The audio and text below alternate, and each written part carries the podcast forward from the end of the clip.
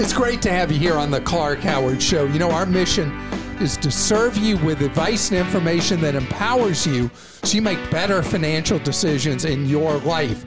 In today's episode, I've got a new warning for you from the FBI about a change in tactics from scammers that are actually being very effective and successful stealing money from you. I need to make sure you know how to protect yourself.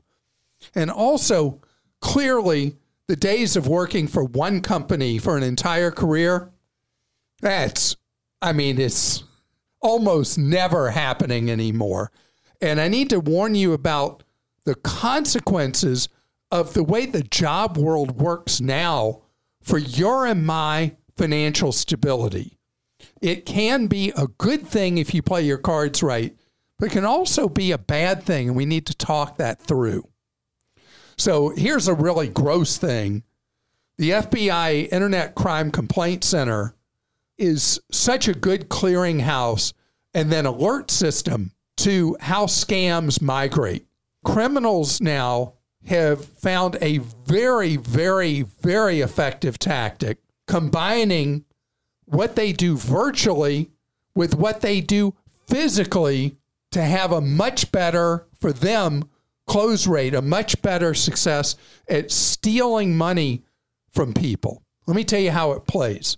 And there's many variations of the method of operation I'm going to share with you. I just want it in your head. So, I mean, if I tell you that con artists try to contact you by phone, by email, by text, or through social media, you'd say, yeah, yeah, yeah, old news. What if I were to tell you that the hottest successful tactic right now of scamsters is they contact you one of those ways and then follow up with an in person visit to your home most often or where you work. So, a lot of the scams involve people impersonating law enforcement or some kind of debt collector or any circumstance where they create a sense of urgency, emergency in you, but they're still having trouble getting the percent of people they steal from up from a very low single digit. So that's when they hopped on a riskier strategy for them in terms of getting caught, but a much better success rate at intimidating or conning you into stealing money from you. They will say, Oh, you got to do this right now or else. And then next thing you know, there's somebody at your door impersonating law enforcement or some other individual saying, okay, so if you want to avoid going to jail or whatever the story is, whatever the story is, they first contact you online, phone, something like that. And then they're at the door. People at that point freak. They'll go with the person to their bank, they'll go with the person to an ATM, whatever it is. Or if they have cash there, they're giving them cash. Know that this is a threat against your wallet, potentially a threat against your person, although I'm not aware of any physical harm, nothing posted by the FBI of physical harm. But if you see somebody standing at your door and you don't know who they are, why are you opening the door anyway? Don't do it. I mean, if they're in full uniform of a police officer, you're going to open the door. But these people aren't. They're pretending to be police detectives or whatever when they're pretending to be law enforcement. But usually they're not even going that far. They're pretending to be a debt collector who's going to take your car, whatever it is. So when somebody is doing this, just remember what I've told you. This is the hot way of stealing people's money now, fast growing way of stealing money. And that one two punch contact virtually in some way, contact in person, second, don't fall for it. And if somebody's there and you surreptitiously can call the police, maybe you're going to bust a fraud ring. Maybe. Krista, what is your answer? Do you still have that doorbell thing that Yeah. shows you the video? And how many people have you frightened by speaking to them through the speaker and saying, "Get off my property"? Um, I now." mean, no, I've only done that a couple of times. just a couple of times. Okay. but go they to- go running, don't they? Yeah, I would just say there's no soliciting. I'm not mean, but I just say there's no soliciting, just so you know. Please leave. Okay, we'll go to questions. Jeff in Virginia says, I'm looking for a new vehicle, either pre owned or new. I currently am driving a 2000 Cadillac Escalade that's done me well for the last 20 plus years, and I bought it used. Wow, And now I have almost a quarter of a million miles on it. this is fantastic. So you drive, uh, gosh, not very many miles, like ten thousand miles a year. The vehicles perform so long. I mean, that many years, even with what would be relatively low miles per year, moderate miles per year. This is fantastic.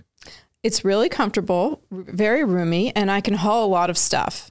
Is this sponsored by Cadillac? No, I'm just kidding. I'm hoping to get some more miles, but I know it's not going to last forever. I'm hoping to buy one that will last me another 20 years. Can you let me know what I should be looking at that would be comparable? So there are the difference from 2000 is all brands now have various forms of bigger SUVs. It's just, you know, so dominant in the marketplace. And so when the time comes, I would pay for access to Consumer Reports, or if you're a member of your library, have access through it because Consumer Reports has the most extensive data on the most reliable vehicles. And whatever is now at the time, whether it's this year or in 25 or 26, whenever the Escalade decides it's done, that's when I would hit up Consumer Reports and see what are the kind of vehicles that would give you the best chance of being able to have it on the road the next 20 years. And they've got predicted reliability of new models. They have existing reliability of used vehicles. And they'll show you their vehicles that they believe are going to stand the test of time and last the longest. Ted in Washington says your constant praise or softball Walmart criticisms are tiresome. How many Walmart shares do you own? I guess that should have been in Clark Stinks, but it came in through the regular channel. That's fine. Um, I don't own Walmart stock. I did long, long ago. So I just picked on Walmart in a recent show about ranking the worst in customer service for grocery shoppers, even though they're the nation's largest grocer. So Walmart, like Amazon, is such a large presence in retail that they can't be ignored and they need to be talked about. I praise Walmart because they used to treat their workers really badly, pay them poorly, they pay much better, and they seem to treat their workers better than they used to. Walmart has customer service issues. Just read about all the complaints people have about checkout at Walmart and, and all the issues with self checkout at Walmart.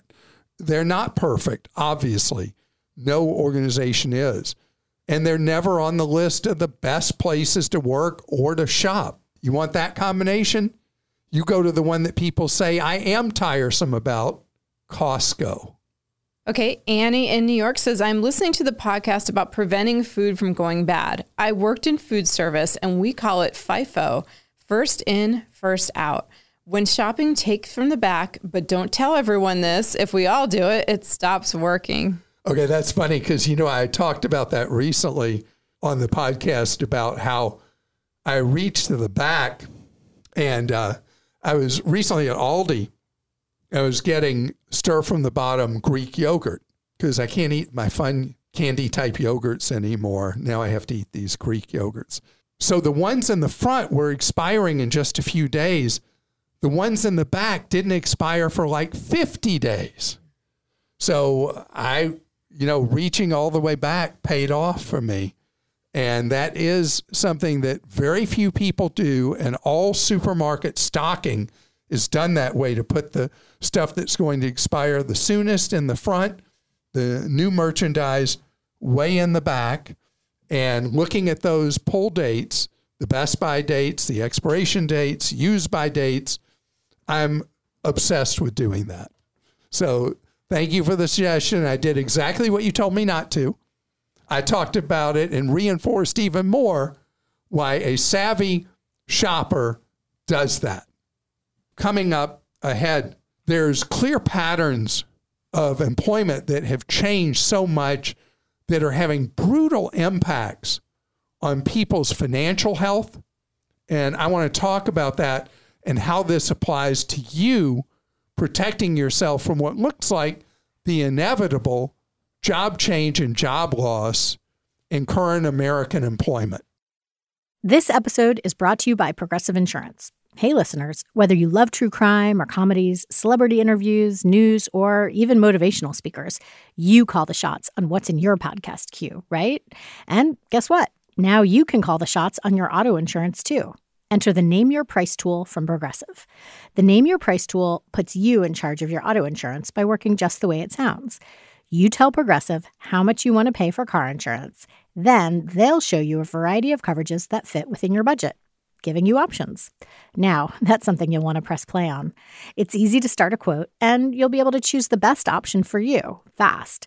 It's just one of the many ways you can save with Progressive Insurance. Quote today at progressive.com to try the Name Your Price tool for yourself and join over 28 million drivers who trust Progressive. Progressive Casualty Insurance Company and Affiliates. Price and coverage match limited by state law the number of jobs that people have over a working lifetime out of when they finish formal education, whether it's high school, uh, trade or technical school, university, whatever, the number of jobs people have over the core working lifetime keeps going up and up and up and up. And even baby boomers, which were considered to be the last cohort that had more consistent, longer work cycles at various places have had one study I saw recently, and I'm sorry I can't remember the source to cite, had 15 different jobs over their working lifetime. Most baby boomers now had because they're outside of core employment years. And then a new set of data that came from DataWrapper found that of male baby boomers. They didn't survey women, only men. Okay, only four in 10 had stable employment over their key working years. So, this is in addition to having so many jobs. There were periods that 60% of men had significant unemployment cycles, not just being unemployed for a short period, I mean longer unemployment periods. Only one in four men in the baby boom, and it'll be lower in the generations behind, had steady employment for their entire work cycle. Core years are considered when you finish education up to age 62 or 65, depending on how the stats are kept. So this means that people have a lot more insecurity in the workplace with stable income and with paying bills than had been true for a number of generations following the Great Depression up until really this last cycle of employment in terms of generation, the baby boom, and then everybody behind faces less security. It's like we're all at some degree entrepreneurs, even if we work for the man or the woman, whoever the boss is, that we now face a different cycle of how employment will work, and it calls for different financial circumstances.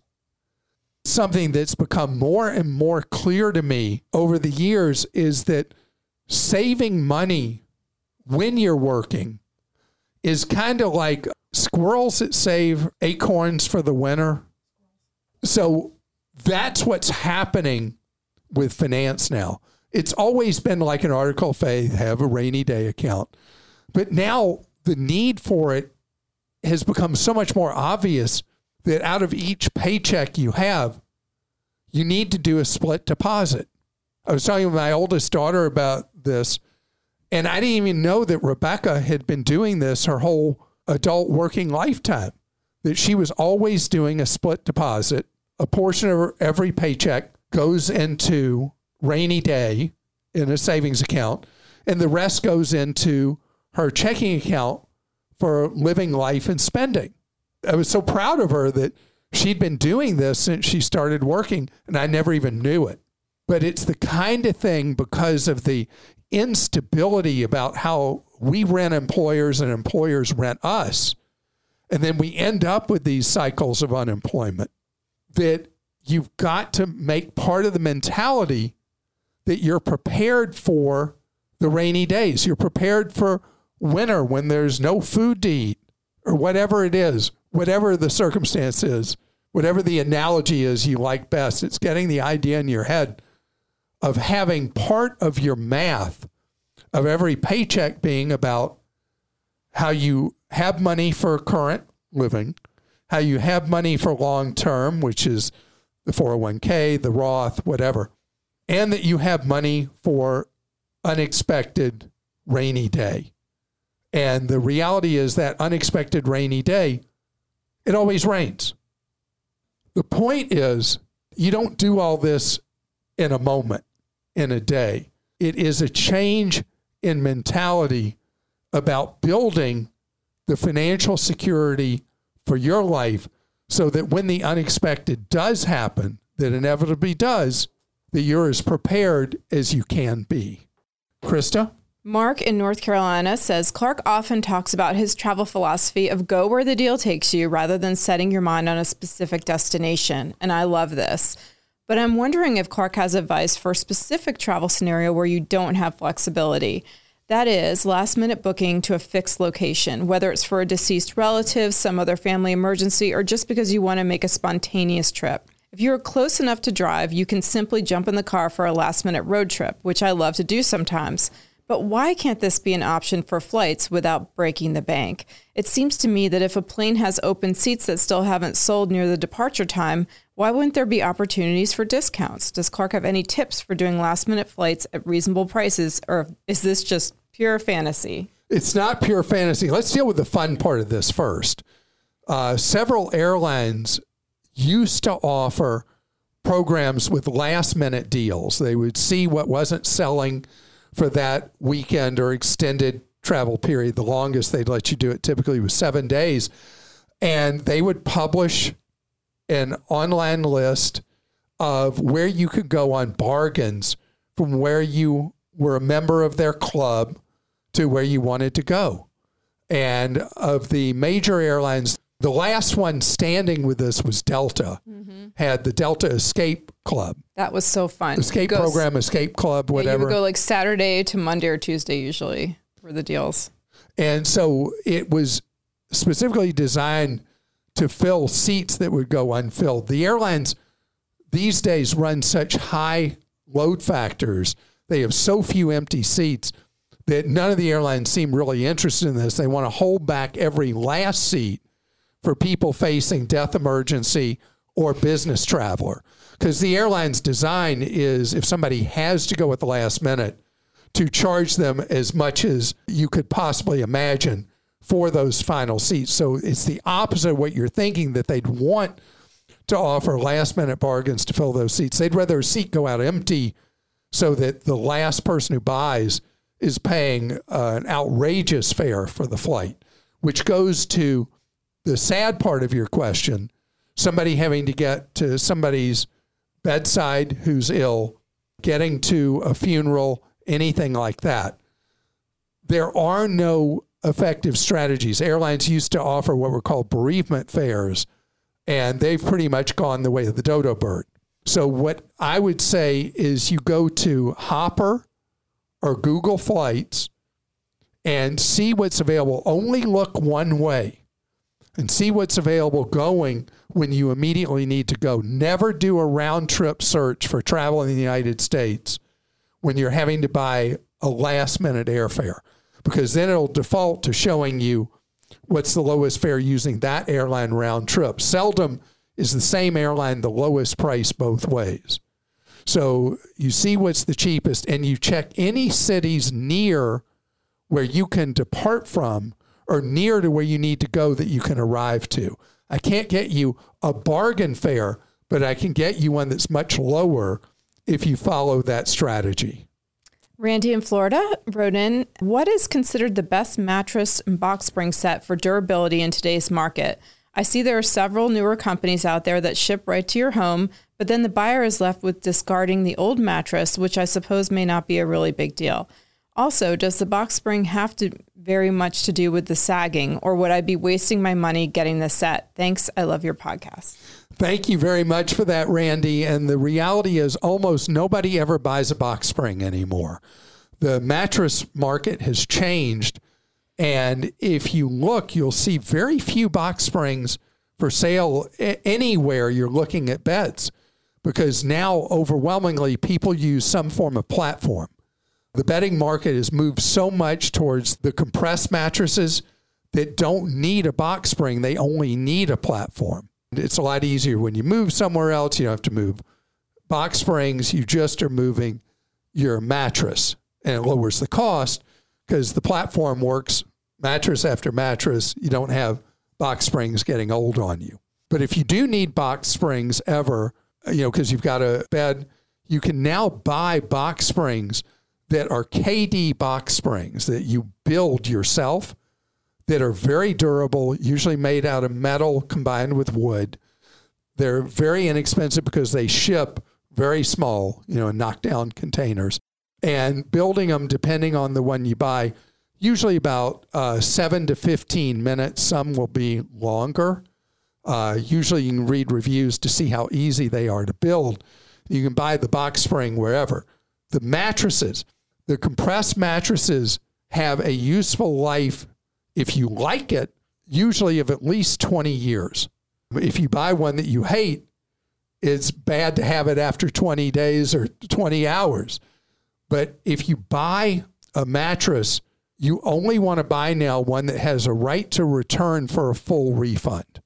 That is a promise you look for, not one of these sleep guarantees that they'll give you a credit towards another mattress. That's useless because you're buying from somebody who already sold you a mattress you don't like.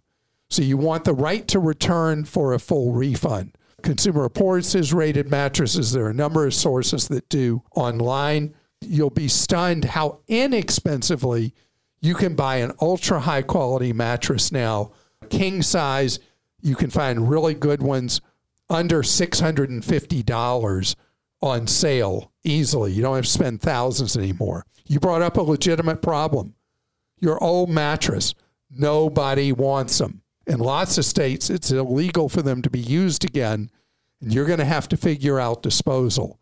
Many of the companies you buy a mattress from offer some form of additional fee for disposal of your existing, and depending on where you live, the local government may have bulk pickup days where they'll pick up something like an old mattress from you.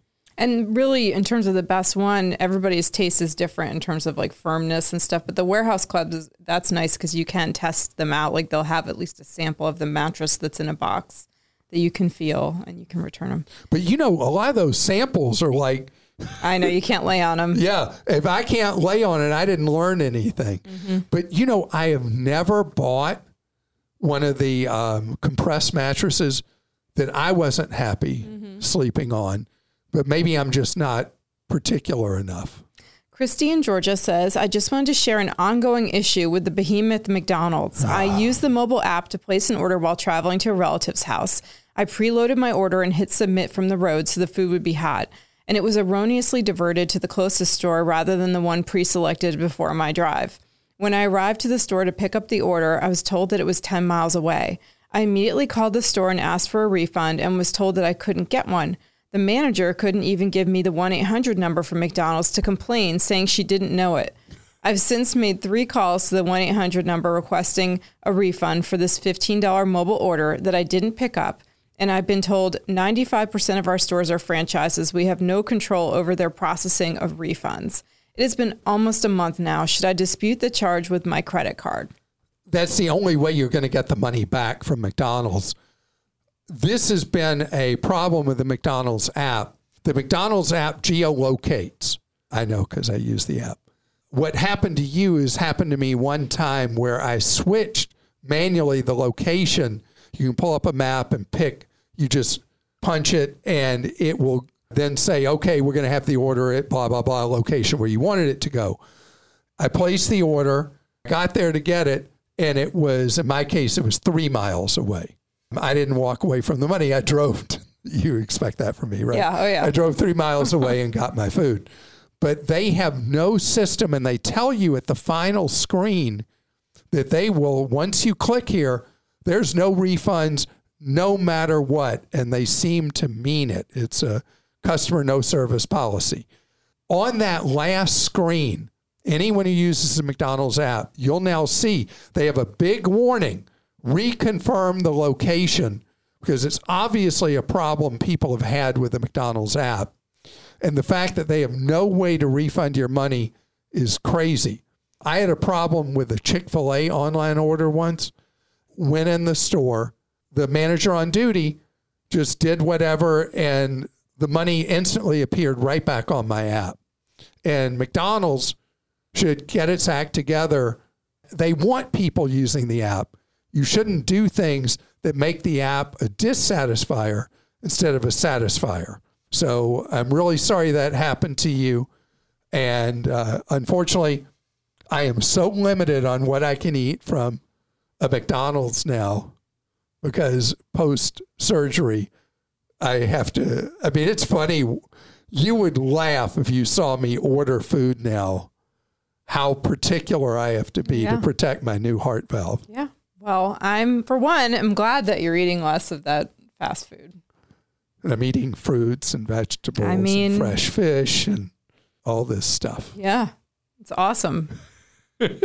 For you, For everyone listening too. I miss all my greasy, bad for me food. I'm sorry. oh, well. You need to get an air fryer. We have an air fryer. Oh, do you use it? Lane does. I don't know how to use it. Well, that's a I know great how to use the microwave. Do you know I have a lot of times I'll just have a baked potato with nothing on it as my meal.